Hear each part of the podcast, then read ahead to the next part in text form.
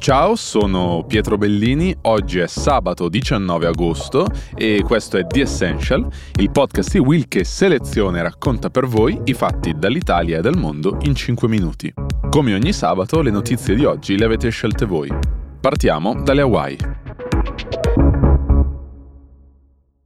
Francesca Braga ci chiede di parlare delle conseguenze di medio e lungo periodo degli incendi che hanno colpito le Hawaii negli scorsi giorni. Facciamo un breve recap per chi si fosse perso quello che è successo.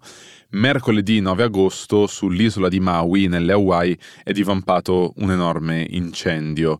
Nel giro di pochi giorni si è diffuso con conseguenze drammatiche, sia in termini di superficie bruciata che di perdite umane il bilancio dei morti ha superato le 100 persone e questa cifra potrebbe ancora salire.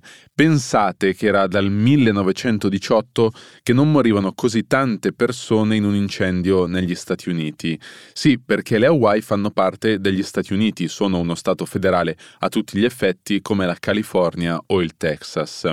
Restano da rintracciare ancora più di un migliaio di persone disperse e per ora solo un quarto delle aree incendiate sono state battute dai soccorritori. Migliaia di persone hanno perso la casa e vivono in maniera precaria in questo momento, in aree senza ricezione telefonica, senza corrente e senza benzina per spostarsi. E proprio sul tema degli aiuti non sono mancate le critiche al governo federale degli Stati Uniti.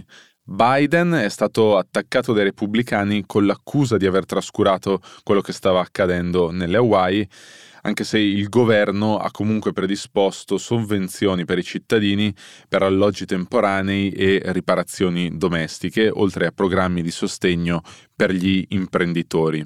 Stimare le conseguenze di medio e lungo periodo in questo momento è ancora difficile. Quel che è certo è che questi incendi arrivano in un momento delicato per le Hawaii e in particolare per l'isola di Maui, dove il PIL dipende per l'80% circa dal turismo. La pandemia e i blocchi delle partenze avevano già messo a dura prova il settore che ora a causa degli incendi si trova in ulteriore difficoltà.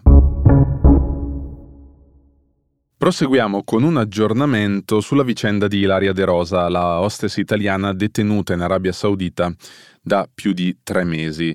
Forse ricorderete la sua storia, era stata arrestata lo scorso 4 maggio per possesso di sostanze stupefacenti, per la precisione una canna nascosta nel reggiseno secondo le autorità saudite, accusa ripetutamente smentita sia dalla diretta interessata che da altre persone che erano con lei.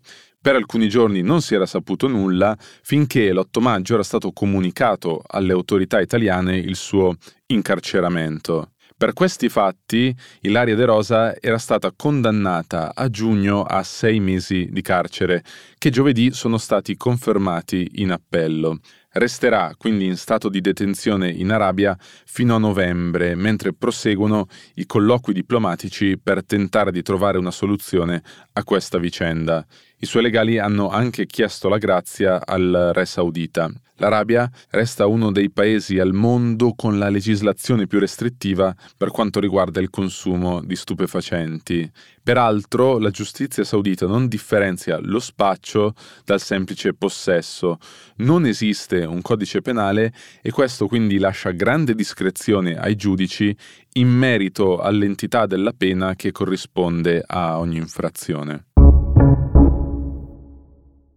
Infine chiudiamo con le elezioni in Ecuador che si terranno domani, domenica 20 agosto. Di Ecuador avevamo parlato anche la scorsa settimana dopo l'attentato in cui era morto un candidato alla presidenza, Fernando Villavicencio. Il clima nel paese resta molto teso.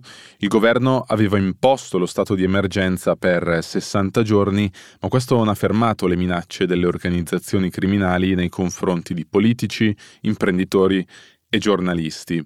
Lunedì è stato ucciso un altro politico, questa volta un esponente di Revoluzione Ciudadana, il partito che è favorito alle elezioni, e si tratta, pensate, del terzo caso di politico ucciso da inizio campagna.